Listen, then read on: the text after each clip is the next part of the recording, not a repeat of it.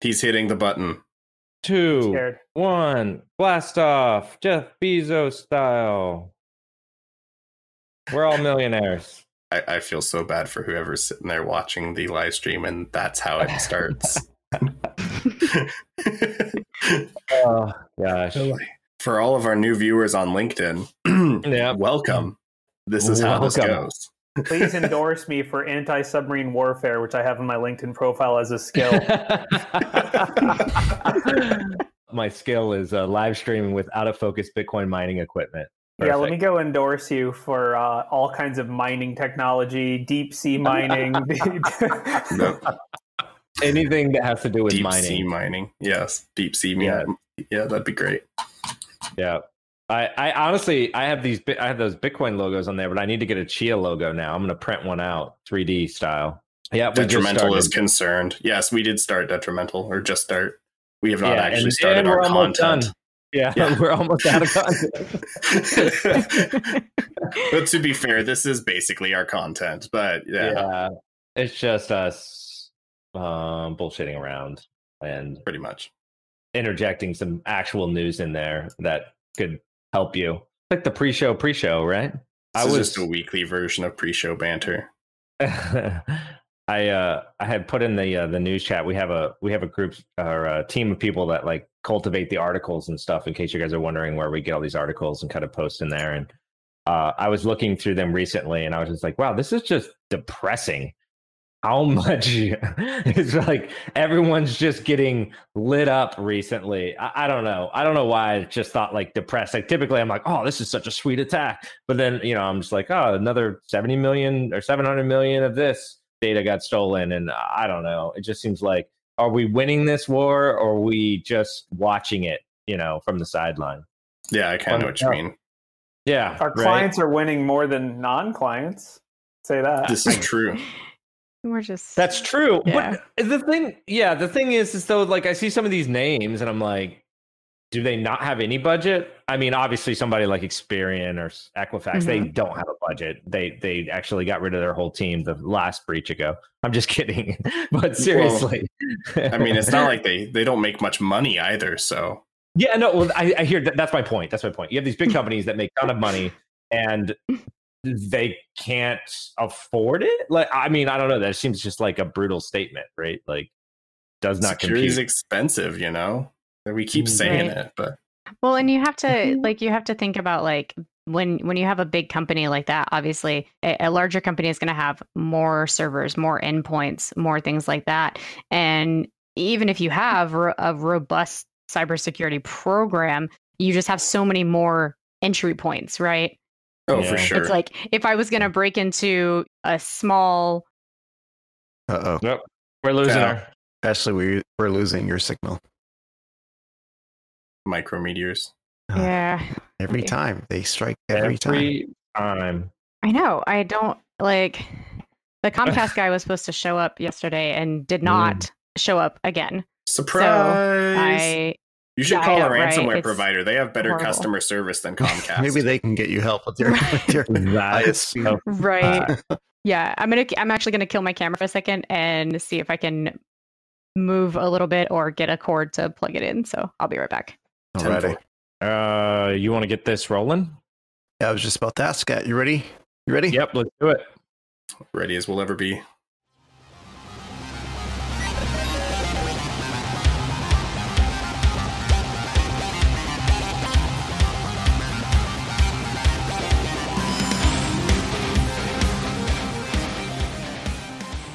Welcome to Black Hills Information Security, talking about the news. I'm going to be your host today, Ralph May. John is out saving the world as usual, teaching a class. Who knows?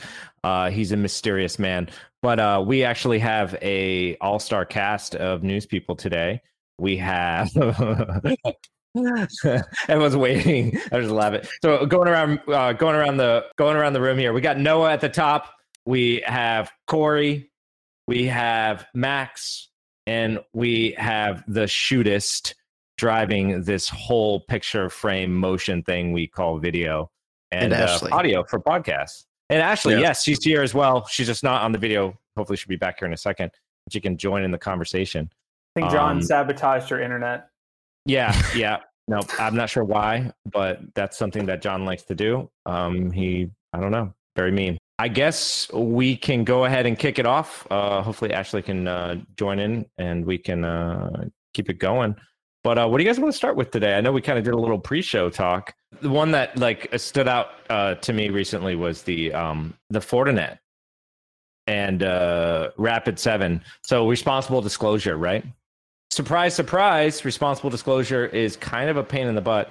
So uh, Rapid Seven discovered a vulnerability in uh, Fortinet. Uh, I believe is in one of their um, their routers and or firewalls. And um, they told them about it and they got pretty much radio silence. They gave them 60 days and then they disclosed the vulnerability. Well fortinet wanted more time.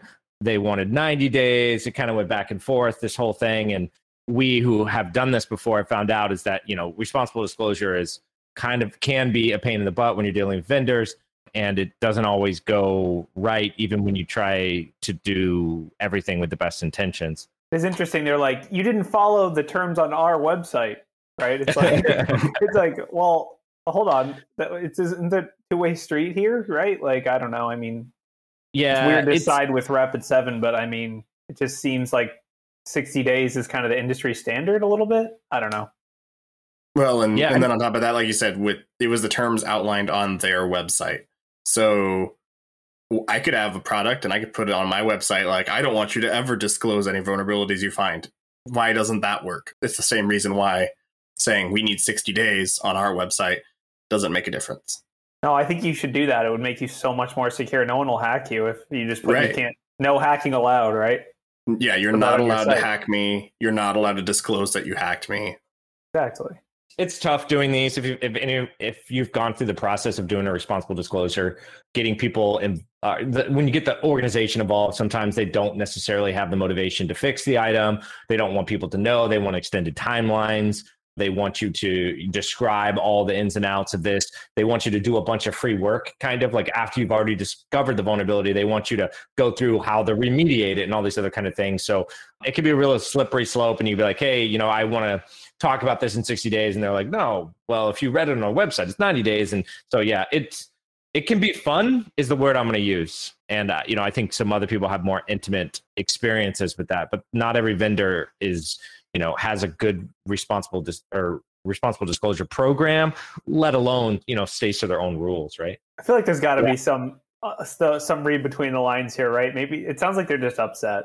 They're probably Yeah. just like something something about the way the email chain went happened led to someone getting upset and legal Lawyers action. were called, Yeah, exactly. like I feel like etc. yeah. I mean, uh, who uh, the, the article doesn't say, but I just feel like if it was Yeah.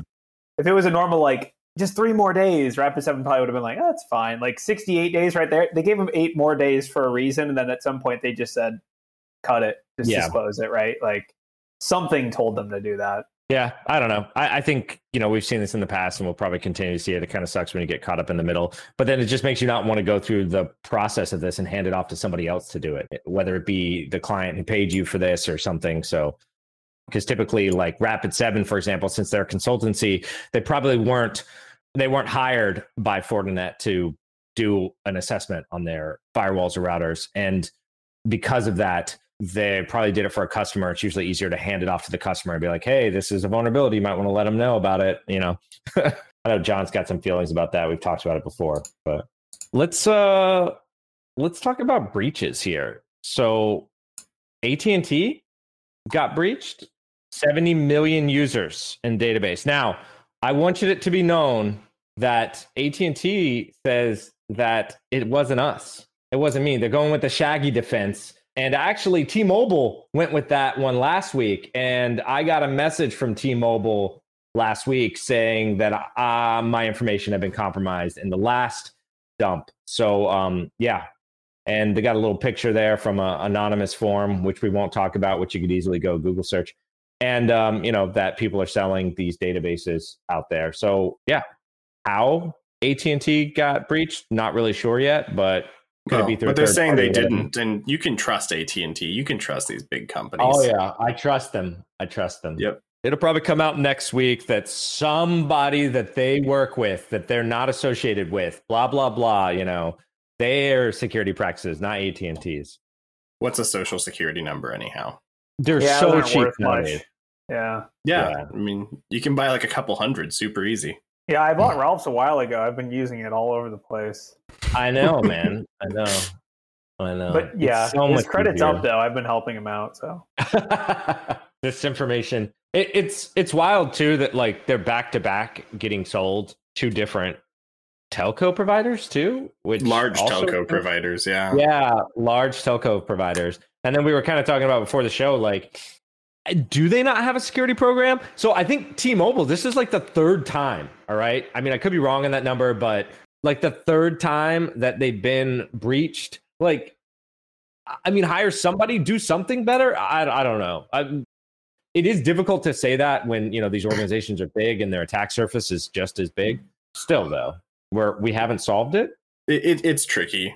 and that brings it Yeah. back to the whole disappointing part where it's like, oh, this is like, what Yeah. are we doing? Is it even worth it? and we, we might need to redefine what a breach is, honestly, because Yeah. it's sort of like what what do, what do we classify as a breach? Is it a threat actor accesses an internal server and does something, or is it like a certain number of records get disclosed, or is it like you know the Facebook breach, for example? It's like okay, well, no internal data was accessed, but like you know 70 million mobile phone numbers were disclosed. Does that count, right? Or like the LinkedIn breach where it's just scraped data.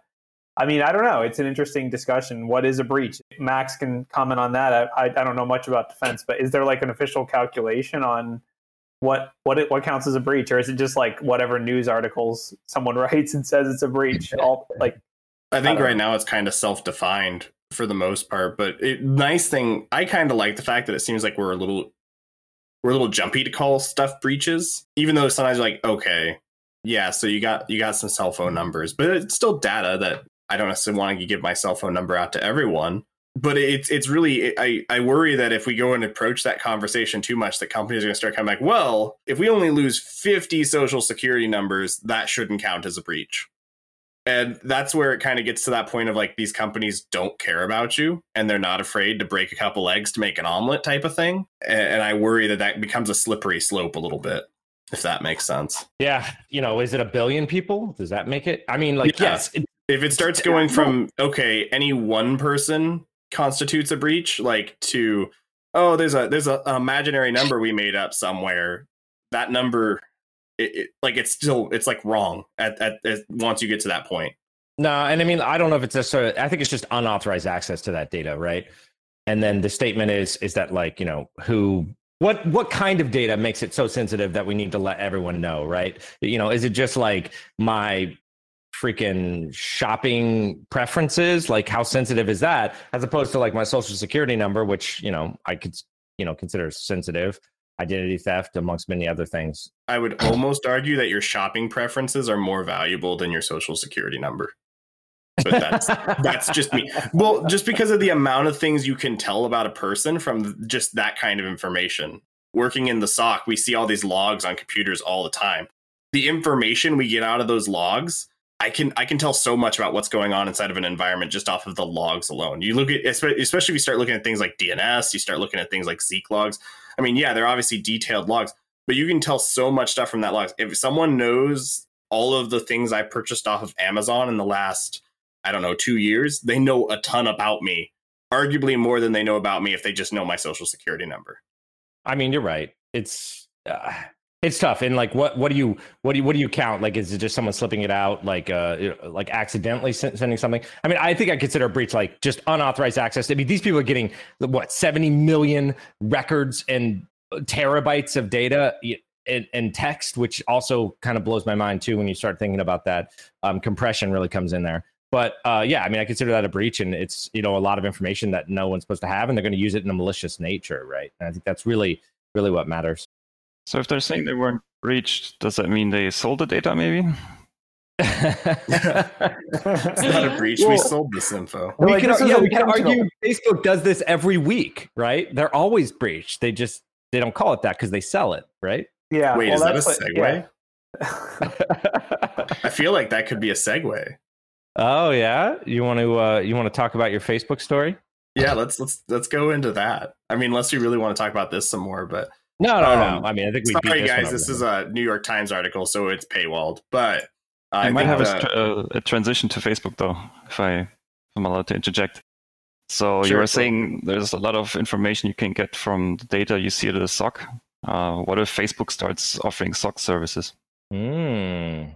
You know, Well- with uh, some something in the contract that says they can use it for marketing or whatever. That, yeah, that is that, that's a good. Is there any like infosec influencer companies yet? Does that exist? I'd be that'd be so terrifying. It's like your algorithm said that you really want to protect insider threats, so we've just quarantined your entire internal network, right? It's like there you go. the SOC the SOC technicians can like upvote alerts and stuff. It's like tier one liked this or whatever. It's like Perfect. oh man, that that would So- be terrible. But so how cutting is Facebook making our life better?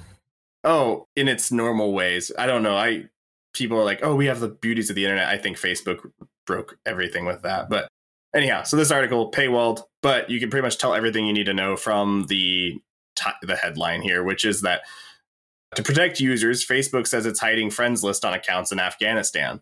And and I think this is just really interesting and slightly unprecedented that Facebook is now kind of acknowledging the fact that its users are disclosing almost more information than they really want to be disclosing. And for their own protection, now Facebook is coming in and hiding the friend list to prevent open source intelligence against these these people in Afghanistan. And I just think that that's wild and like I said, it's unprecedented. That basically like all this time Facebook's been there, but they've never acknowledged this. It's just always been in the background. We knew it. Uh, a lot of people on this on this uh, webcast knew it, but Facebook is now acknowledging it, which is kind of crazy. Any Are we thoughts on assuming that? the Taliban? Are we assuming the Taliban doesn't have a Facebook account? You can't be like, can you be friends with the Taliban on Facebook? like, I'm assuming not. I just want to. Like, I, I thought I read an article recently that they were like they were upset they they were they were upset that their freedom of speech was being like impeded against because they weren't allowed on Twitter or something. I don't know. no, they're deplatformed. That that would. Oh, make oh no, sense. no, no. Actually, it was the opposite. It was that they were on the platforms, but other people had been deplatformed, right? And that who do we value more? I don't know. Whatever. It's kind Yeah. of funny. I mean, it is interesting because it takes the it like I feel like most companies now have like a secure-ish or private-ish default, but no one gets the default unless like who's creating a new Facebook account, right? Other than Ralph's new kid, like everyone already has one, and so their settings are the same they were like, oh, I was in high school in 2005 when I made this Facebook account. Hopefully, the same settings carrying forward are fine, but. It is interesting to see them actually go, no, your default settings are garbage. We're throwing them away and we're giving you new settings, right? It's hmm. interesting. Well, I don't know. I think with friends, I don't know if you can really hide those other than hide your entire profile, which is a great idea. You should totally do that. But I think you actually have to hide your entire profile. Otherwise, anyone can find your profile and see who your friends are. Do yourself a favor, delete your Facebook, and you'll be a better That's- person. That's the It'll ultimate, the ultimate It'll be great. fix. Delete Yes. your lawyer, hit the gym. Wait, wait, I'm confused. Oh, you hit the lawyer and wait, no, that's also not. no, you you're on track. It's fine. Going further on this, what do you do if one of their leaders tries to add you on Facebook to see your friends list? If you decline, is that already dangerous? I don't know. You know, when I when I was young and I first got Facebook, my mother told me you should never add anyone on Facebook you don't know in real life. I would say that that advice stands true even to today. So Max, Max, that's a that's a flashback to MySpace right there, where where yeah. you know we had what's his name is everybody was Tom. whatever his name was friend Tom. Tom yeah Tom, everybody yeah. was Tom's friend. He friend. was So, everyone's friend. He wanted all the friends, and he was in And the that- top eight. In Afghanistan, you know the leader is everybody's friend. That's just automatic. He- they, Facebook needs a third option called like the Glomar response or whatever, the confirm nor deny. It's like I can neither confirm nor deny whether we're friends. Oh yes, perfect. Yeah, face- Facebook's had some improvements when it comes to uh, connections. But Sure. anyways, this we have a comment here, but Shady, I'm not necessarily saying stop using Facebook. I am saying stop using Facebook if you can. But if you don't feel like you can do that, then at least go back and visit your privacy settings and make sure that you regularly are going back there and make sure that the information that's being shared about you is information you're okay with being shared. I'm not saying you can't use it, but if you're not using it, then you're definitely not sharing information you don't want shared. oh no, I'm I'm totally saying delete your Facebook, and it's not Oh, because not because of security issues. That's not actually not why I think you should delete your Facebook. Oh, there's Right. so many reasons. Yeah. I, I think personally you should delete your Facebook because of what it does, like what it does to your perception, right? They, you know, Facebook feeds you information. And and, and granted, it's not just Facebook. This is not just a Facebook thing, right? But Oh, yeah. just taking information about you and feeding what you want to see, even if that's not actually reality. It just it's the it's the algorithm, right? Like in multiple documentaries have been about this and we this has been discussed and the idea is is that if it gets engagement if it gets you to click that's what it's going to feed you and so you just start getting this kind of fake reality fed to you every day and and that's that's the real issue with facebook Yeah, I was so gonna say Oh, for um, sure. yeah. it's not what you Yeah. like; it's what you engage with, which is usually things that make you mad, right? Yeah. Yeah. Yeah yeah right. so i know we're kind of going off the security tangent here but you know that's, Are we that's- streaming this on real reason. Facebook? Follow us on Facebook. No, I'm just Yeah, follow us on Facebook. We're, we're going to stream on Facebook now too. We need more likes. what else we got for today? So we talked about Facebook and you know them doing good things. Weirdly enough, for not following. Sometimes I feel like Facebook is just shoveling a bunch of crap at you. Hmm. Is You that a segue? It's, it's it, it was an attempt at a segue. Yes. Give it to us. Give it yeah, to us. now I- that, you're now that I have rolling with it. again, right? Oh, So- she's back.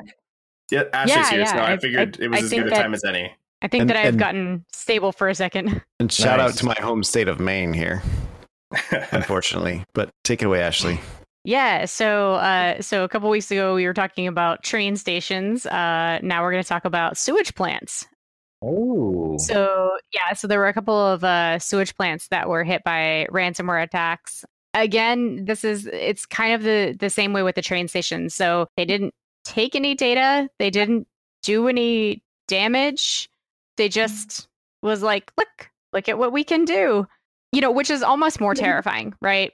That it's it's they're they're opening up this scope of like, okay, look, we can hit trains, we can shut down transportation, we can hit sewage systems so we can now set shut down sewage plants. You know in the past they've you know, we've had water treatment facilities attacked. Um you know it's just it's it's this look at look at all of the things that we can do with your critical infrastructure. Like we could we could annihilate it if we wanted to but you know it's like they're they're poking those holes in it now to see what they can and can't do.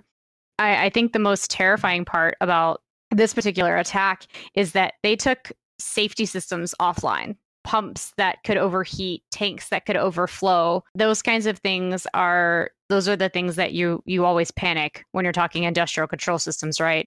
If a pump overheated could it explode? Could it cause loss of life to people at the plant? You know could it i mean i'm sure that there's chemicals and and stuff like that that should not be set on fire in a in a sewage treatment plant. You know what happens to the outside you know outside of just the plant right? We blow up a, a pump. Now there's a fire. Now we're burning off chemicals and that smoke and everything expands out into the greater area. Now what do you have to you have to be concerned about the population that's around that sewage plant and you know how far that could go depending on wind and, and everything so it's a really kind of dangerous really scary situation that that they were able to to get this and windows 7 that's that's how they got in And nobody likes the smell of burning poo. right yeah that's no. never never good It's probably Um, training but yeah. an. They're like, all right, go hack this, go hack this rural plant in Maine. If you can't get in there, you can't be part of our ransomware group. Yeah, it's Mhm. actually well, it's uh it's like an initiation process, right? yeah yeah absolutely They're CTF to get into the to the But then someone went too far, and then they started noticing. You know, hmm Yeah. Yeah. Anytime you see safety controls being touched, it's really just crazy. I mean, we, we I think the first one I'm aware of was Trisis or Triton, depending on who you like to follow in OT information security. But they had a fan. There's a fantastic, uh, fantastic episode on Darknet Diaries about Triton. If you guys haven't heard that, go back and, and check that out. But it just kind of really outlines the dangers of having internet connected safety controllers you know i mean and it, it's it, i Mhm. also working in a manufacturing background i'm i've worked with the techs i've sat there and listened with them and we, we've talked about hey we can't not have these things connected to our networks. Like it, it's way too inconvenient. That thing is, you know, thousands of feet in the air somewhere. But you really should Yeah, think about it. You should really stop for a second and think about it before you connect it up. It's a difficult game too. Sometimes you have like um like compressor stations, specifically like when you're talking like oil and gas pipelines, you have these compressor stations and they're they're not close to the refinery. They're just they're just used to to keep the the pipeline funneling. And they're unmanned. So nobody's nobody's out there. They're hours Right. away from a refinery because you've got yeah, I mean you have thousands and thousands of miles of pipeline and they're just they're just sitting there doing nothing if you needed to take it offline somebody has to somebody's driving two and a half three hours. I've, I've seen upwards of them being four hours from where anybody was was able to get to them. And in four hours an attacker can do a whole lot of damage. And so you have to have those things connected to the internet because they have to be able to remotely access those things and and get readings and stuff like that. But it's at what point are you know is the is the risk of having those things connected to the internet greater than the reward? Every time I see every time I see a ransomware attack, I'm like, oh well, we uh, clear, clearly we haven't found that line yet because we're still putting things on the internet consistently Yeah, absolutely. and you know it's just it's it's like it's these things are bound to happen and you know when you look at at rural locations that are getting hit it's like okay well you know i mean how many people is that affecting really when you're talking a rural location location but it's like well these these companies these plants you know i've i've been in i've been in oil refineries for you know five or six different corporations, right? And when I go in, there's so many similarities that it's like, you know, if, if I went to to, you know, mom and pop oil company that only has maybe one refinery, that refinery is pretty much built the same way as large mega we give gas to everybody corporation. There there's there's not like there's a plethora of manufacturers out there that are creating these devices. There's a handful of manufacturers out there that are creating these devices. And so if the vulnerability exists somewhere rural, chances are it exists in a big corporation too. Now, mom and pop may not have as much money to put into cybersecurity as, you know, mega corporation, but uh, eventually, you know, you'll find something. I mean, it's it kind of ties back into AT&T, right? And we were talking about like it's a larger corporation, you have a larger surface area even though you might put millions of dollars into cybersecurity. There's just so much more to secure that it realistically is the same problem. Yeah, and those smaller organizations running PLCs, those are interesting too. I at one point I had a friend who had a distillery, and uh, they called me out and they were just like, "Hey, would you take a look at this? I just want to make sure I'm doing things right." And I go into there, and I wasn't familiar with distillery operations, so I had him show me around and explain the processes and everything. And I found out later on that they had their pressure vessels PLC reading data Mhm. into their cell phone, but they were the only operator. You know, so they were like, "This seemed like a great idea at the time." I'm like, "No, you got to you got to stop that right now. You you should not have PLC Yeah. data going to a cell phone ever." But anyhow, so those smaller companies are almost scarier sometimes because at least in those larger corporations, they have a policy Mhm. sometimes written out. Yeah, for sure. It's it's funny that you it's funny that you brought that up with the distillery because I uh I definitely saw this. It was like a I don't know, like do it yourself like beer craft beer thing. And you just got a Raspberry Pi and you put OpenPLC on it and you could set it all up as a as a PLC and then it would connect. It would send all the data back to your cell phone. Um, there was a homegrown app uh, that was with it that you could modify a little bit for your needs. And it would tell you, like, it would, you know, be like, hey, this has been set soaking for x amount of days and everything. And then uh, it even had instructions with it. After the number of days hit, there would be a trigger that would send you the instructions of what you need to do next to make your beer. And I was actually going to like set the whole thing up in my basement as a as kind of like a hacker experiment but then I was going to actually attack it and show why you shouldn't do that and everything. But yeah, it's uh, like the amount of things that you can do with with PLCs and even like little like homegrown PLCs is incredible. There's all these projects where you can build your own security system, you know, make your own remote door pads and and locks and everything and stuff like that. And I'm just like this is yeah, and then at the same This point, bad, you know, you know? that some sewage facility in Maine sees some project and they're like, "Oh, that's pretty good. We could work that in." Because it's being ran by two guys and or or whatever, you know, and it- it's why it's why these are so hard sometimes. But yeah, I can't wait to Right. get beer ransomed back to someone. it's like pay 25 bitcoins to unlock your beer. actually, didn't uh didn't one of the whiskey distillers get hit with ransomware a while back? And it it r- I think disrupted so. the. It was like Jack Daniels or something like that. I'd have to hunt up the article for it, but You'll What ruin the saying- batch if you do not send Bitcoin to this address and also a case of Jack Daniels.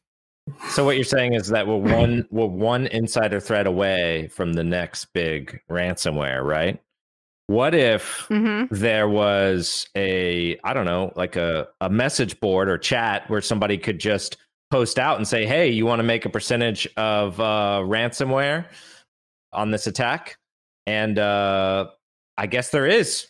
So I guess uh, cybercrime groups are asking insiders to help with actually planning ransomware. They are posting on Telegram and saying, "Hey, listen, if you plant or run this code, run this ransomware at your company, we'll give you 40% of the proceeds that they have to pay out in a ransomware, right? Which is uh, pretty wild if you think about it. Well, hey, just run this. I would argue maybe lose your job, but you know, get paid a bunch of money. it's only illegal if you get caught, Ralph. Oh, the, the real you're question is how is attribution good enough to pick this like because you can easily just be like, oh, I didn't know what I was running, right? Like, I do know, we have I know. enough OSINT or enough intel to actually attribute this? Yeah, so stuff? you you could you could third party it. You could be like, all right, well, listen, I'm not going to do anything. You just send me the email and I'll click on it. Right? Uh, make it make it realistic, and I'll and I'll just be the I'll be the dumb guy. I'll be the person who didn't know that he clicked on this. Right? That could be the way to kind of smooth over the attribution. But I mean, insider threats are real, and one click away, you know, with a, a decent threat actor could really work you over pretty fast, right? And put your incident response to the test to see how fast you can stop this ransomware from spreading, right? Don't worry though. Um, There's no disgruntled employees, dude. Companies No. treat their workers so well. There's no I people know. peeing in bottles or anything like that. It's a, it, no one's disgruntled. It's fine. Ten hour Ah. days for thirty years. I don't see the problem. Mean, you make all good Yeah, points. I think but- it's I think it's funny that that this was like this was an article for for today as well because uh, I've been I'm I'm speaking at a conference in November. Uh, well, hopefully we'll we'll see we'll see what COVID does, right? But uh, I'm supposed to be speaking at a conference in November, and this was kind of like one of the topics that I was going to talk about, right? Is is this kind of new idea of like ransomware as a service? yeah, where you know whereas before it was usually like i mean you had you have all the the apt groups and stuff like that but it was usually contained within those groups right? The, those groups were out doing stuff for those groups. And it's like now these groups are are spreading it and they're like hey we could get more people if and we could get more money if we take other people and have them do stuff for us and then you know work that in right? We give a small percentage of what we're getting. So we're still making all this money but we're not having to you know keep recruiting people and stuff like that i think you know it's getting more difficult to to uh, maybe recruit people and stuff but you know having that where you already have you have somebody with their foot already in the door you don't have to break in from the from the external because there's somebody Yeah. already there all Yeah. you have to do is send out an email that's easy and so it's like it made this it worth my while. concept right? is really I really mean, interesting People, they got a lot of. They they probably asked people, "What is it going to take? You Mhm. know, what is it going to take for you to infect this system or this host or whatever?" And people said, "Give me a cut of the profits." And they were like, "Oh, this actually works. If we give you forty percent, people are in." Right? It's, I mean, it's like if you just ask people for their password, they're like, "No." But if you're like, "Here's five dollars. Can I have your password?" They're like, "Yes, actually." think, That's how much my password's worth. think of all the biggest like IT tech companies. They're all middlemen, and that's what they're doing, right? They're building a ransomware middleman service, right? you can do a lot more ransomware, a lot more attacks, and a lot less uh, exposure if you just take a piece of the action in the middle, right? Just setting it up or doing whatever. So we're going to see more of it. And yeah, I would be surprised to this article that we see more groups getting insiders to execute or do those little pieces, right? Like, think about it. Instead of needing to bypass all these mail filters and hopefully someone clicks on this or whatever, why don't you just give them $200 and make that million, right? Like it's it's it's ridiculous. So, um yeah, we're probably going to see a lot more of this. And also they'll just, totally get their 40% cut. Totally. right? Like like if you're dumb enough if you're dumb enough to be like, "Oh yeah, I, mm-hmm. that's fine. I'll run yeah. the payload, right? You're you're yeah. totally getting your cut. Yeah. Like, okay, Once which you... Bitcoin address? Oh, I gave you my Ethereum address. Oh no, yeah. I lost it. I, I, oh no, my keys. Uh, hmm. Up front, right? I'll take my money up my front, please. I want it meow. I think it might be similar to the uh, you know the other direction with the ransomware, where you know people are only gonna betray their employer if they if they know from other stories that people actually got their money. It's probably yeah. in the interest of, of the of the gangs to to at least initially you know have enough cases where they actually pay the people who yeah give them the yeah. Here's going to be the scary problem. They're going to have so many people volunteering, the price is going to go to nothing, man. Like. I mean, this dovetails with a few weeks ago. We talked about the article where the crypto or the ransomware actor disclosed all their right. TTPs because he was disgruntled. Like, crypto uh, ransomware groups are going to have to be- get better benefits, better pay, right? Like we're going to have to have unions. We're going to have ransomware unions, guys. We're going to we're going to have ransomware unions. I left DarkSide to go to REvil so that way because they had better health insurance, you know, better benefits. And, yeah, exactly. I get a company car with these guys. I mean, I, I work from home, but I know. Yeah, exactly. I don't even need a car, but I need this company car for you know all those trips to wherever it is, right? non-extradition yeah, non-extradition areas is where they're going. Yes, yeah, yeah, definitely only non-extradition countries because this is a uh, this is a hot topic, hot button job. But how are you going to get to the pipeline without a car? You kind of started to go there, Ralph. But I, I was thinking this in the back of my head. So does that mean that the insider threats now count as part of the ransomware actors? the people who mm. pe- other people are saying you know deserve the uh, death penalty and all sorts of other stuff? If you can forensically prove it probably. Yeah. I mean right? Like if you have the attribution to say like they knowingly engaged and ran the payload and took 40% of the profits i mean that right? I mean in a court is, is that a full qualifier as like a, as a ransomware actor even though there's now a group of people that are preying on other people I, I don't know i'm just it's it's an interesting thought you know so how do you defend against this you keep your employees happy. no, you, you do. No, no, no. You, you, you, purchase an insider threat assessment, right? Yeah. I mean, you, you, you, plan for it, right? You plan for people. Yeah. it's like the Twitter thing, right? You don't give employees abilities to tweet as any Twitter user, right? Or like you don't. You have to principle of least privilege, defense and depth, blah blah blah. You know the same thing, but basically you have to plan for our contractors are going to potentially screw us. Our employees are going to potentially screw us. You just have to be aware that these things can and do happen, especially now that it's more and more tempting than just, oh, I was confused and I ran the payload. Now it's more like, oh, I wanted 40% of the profit, so I ran the payload. It's more intentional and that makes it scarier, which makes it more real, right? It's right. definitely harder harder threat too. Like you have to, like Corey's saying, you have to plan for it. If that, but that plan is not as simple as being like, well, there's some outsider who sent some email that nobody would ever want to click on, and it was an all an accident, and you know we were just a victim, right? As opposed to like, well, there's somebody in our organization who wants to, you know, wants to make a profit off this too, and that's really difficult to defend against, even though you should be planning that out, right? making not just one. I doubt they're sending this email to any just a single oh, individual. Yeah, they're sending it to 25 30 people at a time probably. Oh well That's dude at this point it's an open email. ad at this point yeah, it's an open ad, ad right? If i'm disgruntled i can just find Trust a click. group. Yeah exactly. Like it, yeah and i mean the other thing is it's so much harder to burn out an mm-hmm. insider threat right? Because like there's a lot of miscommunication. Like having done red teams i've i've done a red team where i got i compromised a user and they reported the the phish. They were like, "I think I got phished," but I was I already had I it was a SSO and I had access to their ticketing system, so I just went in the ticket and said, "Oh, sorry, that was my mistake. I I opened that email in, in an error. Can you close it? It's fine." And they did. They closed it. So it's like it's so much. If you're actually maliciously trying to persist this ransomware in a network, it's so much harder to burn it out. It's not like like you reimage their laptop and they just run it again, right? Like, Right. or, or you know, you you take away their I, I- like, what do you do? I guess you just fire them. I guess like it's hard. It's a hard thing. I, I- you know, Which that will you- make them more angry at you. Like they were disgruntled before, so you fired them. Instead of quarantining the computer, you have to quarantine the Yeah. person. You like lock them up. I'm sorry, blue teamers. Good luck. Like you have my best wishes, blue teamers. yeah, so ransomware is still a thing. Well, that's fun.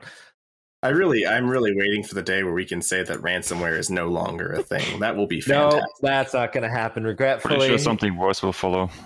if it's profitable, we can expect to see more of it. And in this case, it's profitable, not just for the lulls, right? Yes, and it's all because of Bitcoin too. It's all yes. We must blame cryptocurrency. It's all cryptocurrency's fault. Nothing else. That's it. Mhm. That is Yep. it. It enables the whole market system. We must shut it down. That was all a joke. Maybe at some point they'll just do the ransom before the actual attack and say, you know, if you don't pay us, we're going to hack you, and then it's going to be very messy It's for you. extortion. It's straight gone to extortion. We don't even do hacks anymore. I just extort. Protection Just- money. It's a nice network you have. It would sure be a shame if someone were to come mess it up. yeah, exactly. Yeah, just do that on a uh, Google ad server. Just, just like put it on the websites. Exactly. No, seriously, I can set up ads in Google Ads or Facebook and target only CEOs of large corporations that have certain amount of people. They will see my ad only, like just them, only in certain regions if you want. They will see the ad that says you don't want your company to be a victim. Go ahead and pay us now or you might be next. This is the advertising world we live in though. Where's the This is- protection racket? We got to get it started. is right? the protection racket? Oh my god. All right, no more ransomware. We're done. No more. We're ever going to talk about it again. There's never going to be an article about ransomware again. Are you saying you want to talk about botnets then? Yes. Yes. Let's talk about botnets then. Because just like ransomware, they're never going away. Oh my god. Yeah, go ahead. Talk about this article. Oh no, I, You didn't have anything to say? I haven't read it well enough. Oh, you don't even know it. All right, it's cool. what is the Mozi botnet? Is anyone No, no. So, uh, uh, what I was going to bring up is that so yes, botnets are not going away. But if you think about it, like one of the big things with these botnets is usually out of date manufacturers who've end of life stuff and stuff like that. And that um, even actually brings up another article we have too with uh, Cisco. Cisco's got some end of life routers and I believe it's some uh, customer or uh, small business routers. And, um, you know, it's not just routers, but other devices too. Cisco doesn't want to support them anymore, and they're being exploited, and vulnerabilities are being discovered. Like, for example, this one is a RCE on these these uh, small business routers.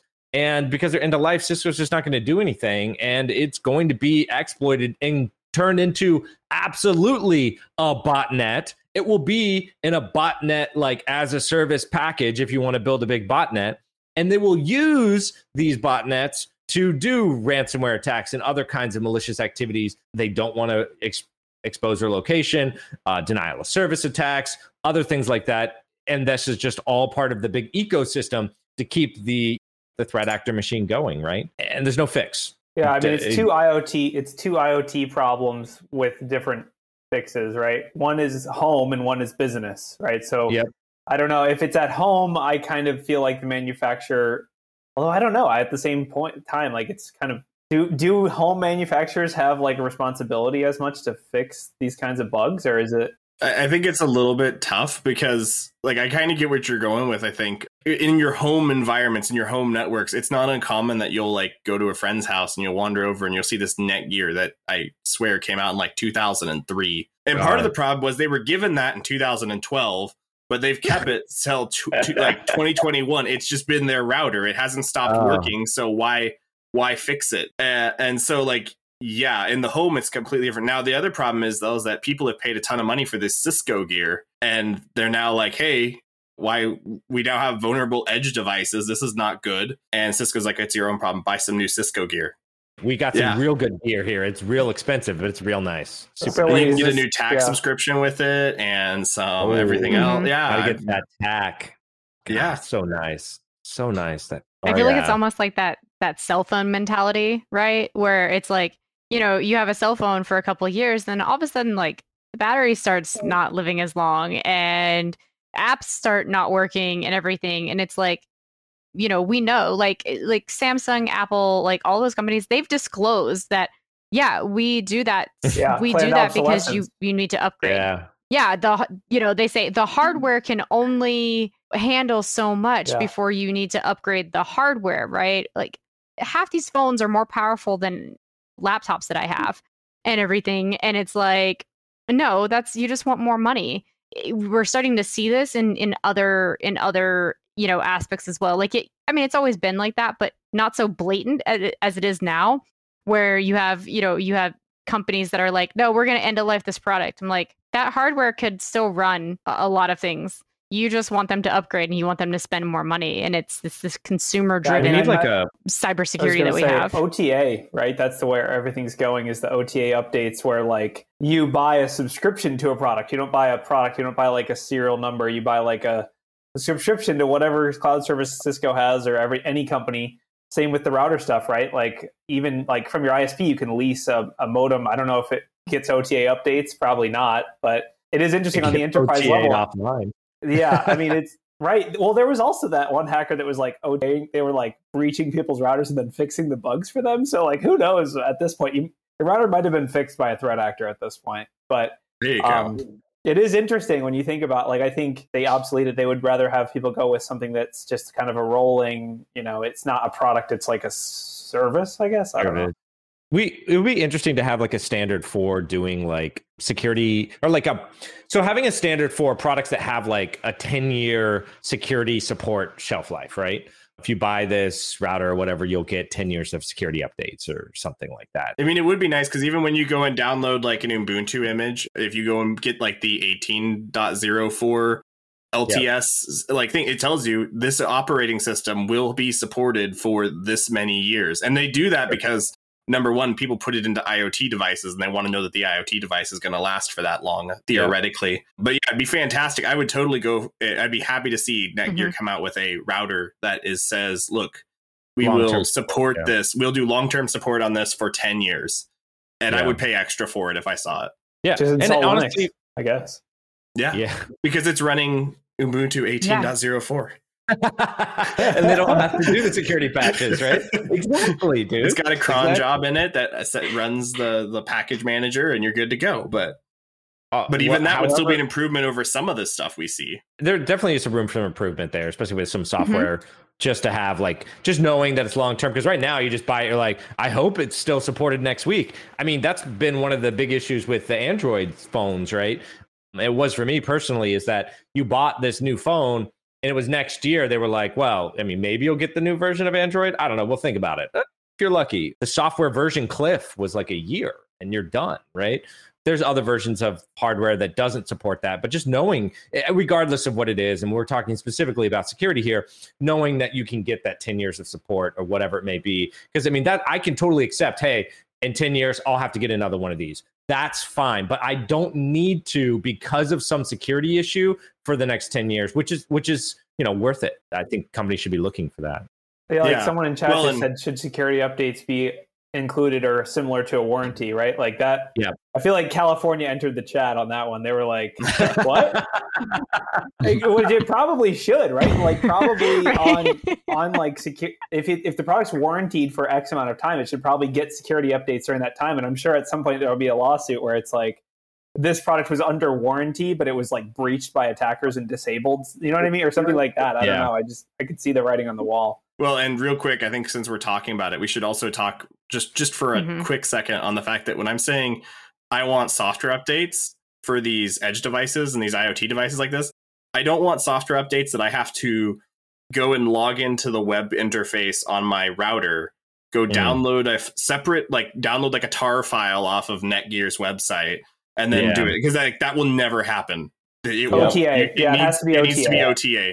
So I, I do want to specify that, like, yeah, you need support and it needs to be OTA. But the privacy people just freaked out about OTA updates, right? Because now it means that the re- manufacturer has a way to update your firmware, which if that's compromised, like it, you know, it's Oh yeah, it's tough. I mean, I'll it's take tough. I'll take that over just dying on the vine after you know Yeah, two it's- years it's- no updates, right? That's fair, especially for the average person, right? For the average person, yeah, yeah.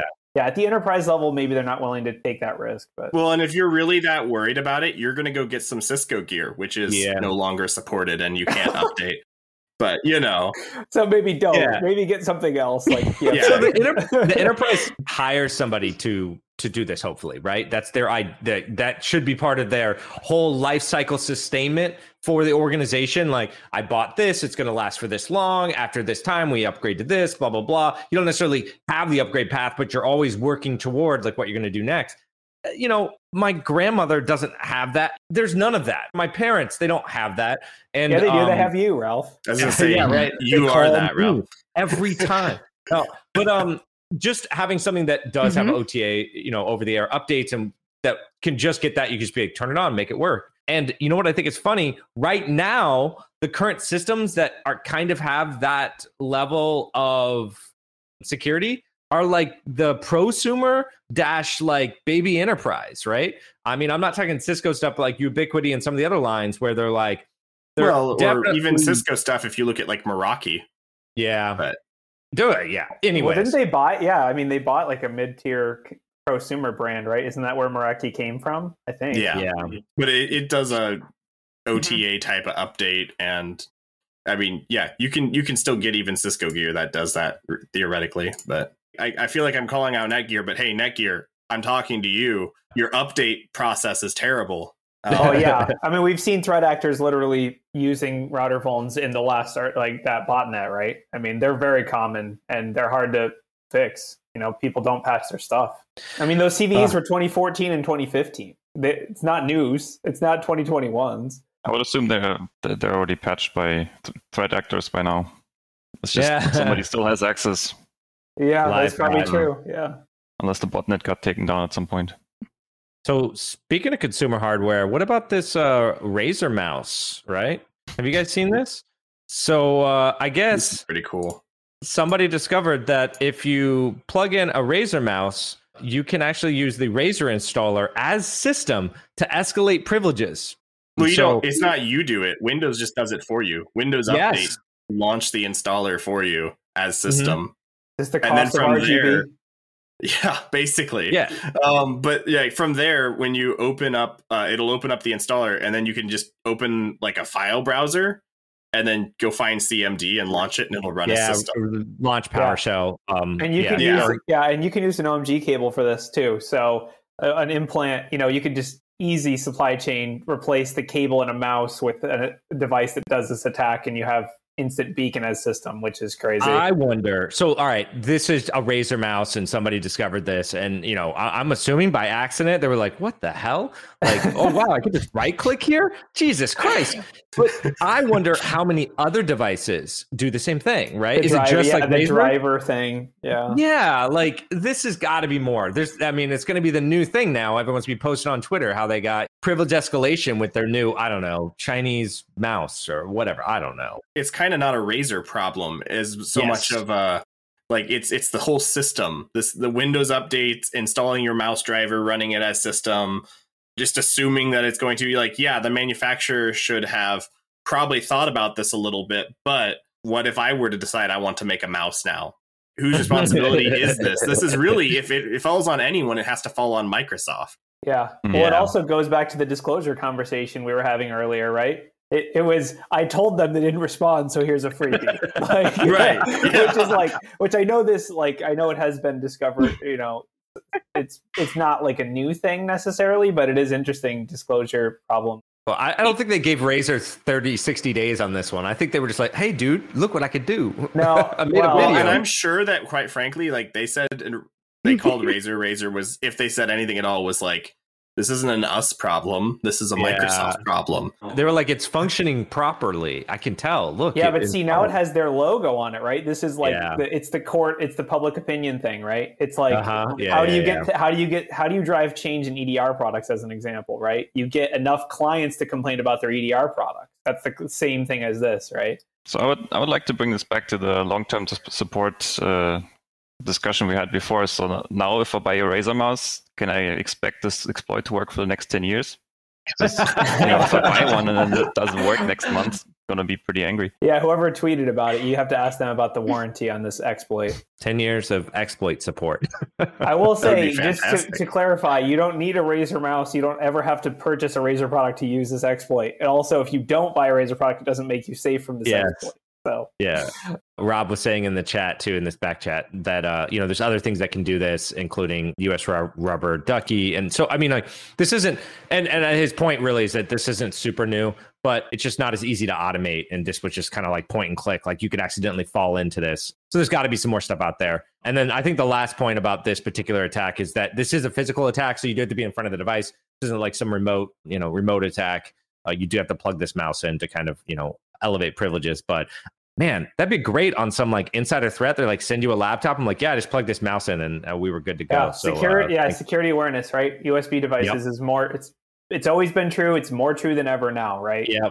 Yeah. When you plug something in your computer, look for a QR code from the manufacturer or something that validates that it's real. You know, a lot of companies are doing that now, where they actually have like a real time product validator. So probably a good thing. Sure. All right. Well, I think that's uh, all the articles we had. Did anyone have anything else? Uh, We've uh, we've easily blown through our hour of great content. I need you to patch my Cisco devices, Ralph. All right, I get you. I get that. I get. I got. I know somebody who knows somebody who has a TAC account. It's really Okay. expensive. okay. Well, if, if we're talking about it, Ralph, I, I need some autonomous firmware for an AP too. So just okay. I'll send yeah. you an email. It's fine. Yeah, that'd be great. I'll put that on the list. of Netgear things- at ralph.com or sorry, ralph at netgear.com. Yeah, Ralph at netgear.com. That's been my email for a long time, man. It's very stable. 10 years of support.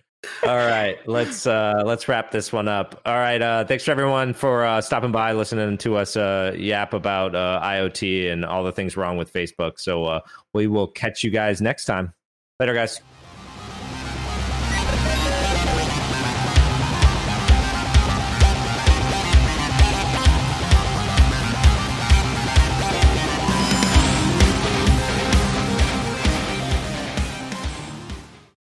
I'm working through things.